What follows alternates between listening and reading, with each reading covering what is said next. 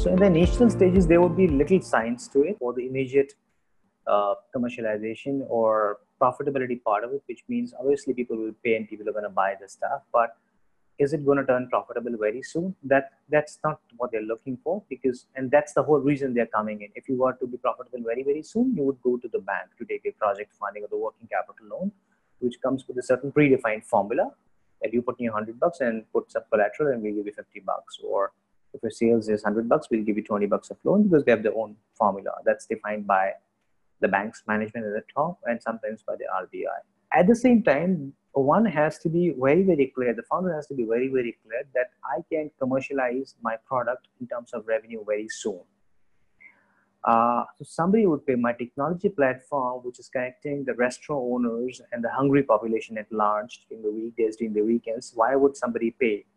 Now, somebody would pay because more and more restaurants uh, would be selling through me, which is Zomato or Swiggy, or there were a couple of others as well, Foodpanda, etc. Some, I mean, some survives and don't survive because customer would find it so easy, so transparent on my platform that it's impossible otherwise.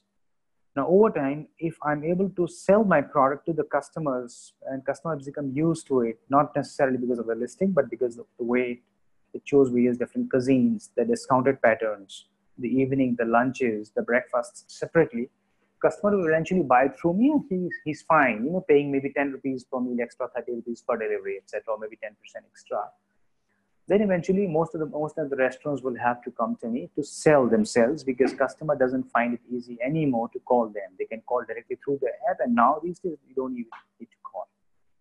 So that kind of revenue generating capability or customer dependency, if the product can prove, obviously it will generate the revenues. Now, earlier delivery was free, as in uh, the delivery I would not charge anything, but now because it's an institution, there's a there's a GST in the delivery and the service fee as well, in which we pay very well.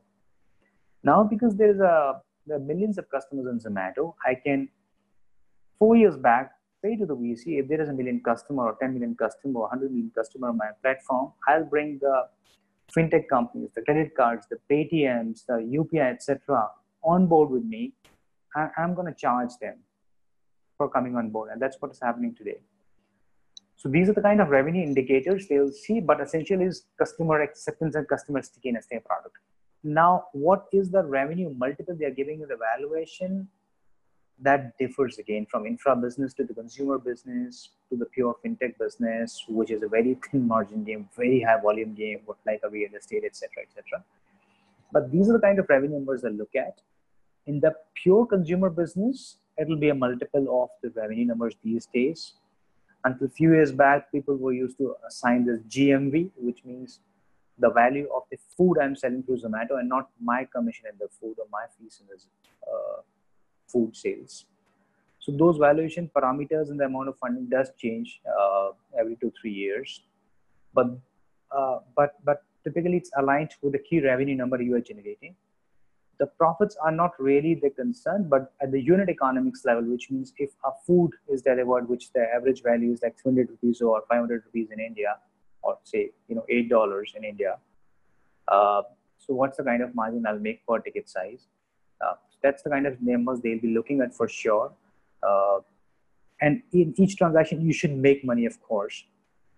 But will they make money at the company level? No, uh, for the simple reason there would be a lot of technology backend there will be huge amount of sales which goes over there and continuously there will be technology backbone improvements which will keep happening because technology's obsolescence is extremely high essentially revenues are gmv profits are not something to look at at all uh, after a really long period yes they might but in most cases no in, in the cloth yes they would but in technology infrastructure no in the ready-made garments they would look at it but they're not they don't expect you to make profits while they're there for three years, four years, five years. But yes, in five years, you would be making EBITDA positive results, which is comfortable.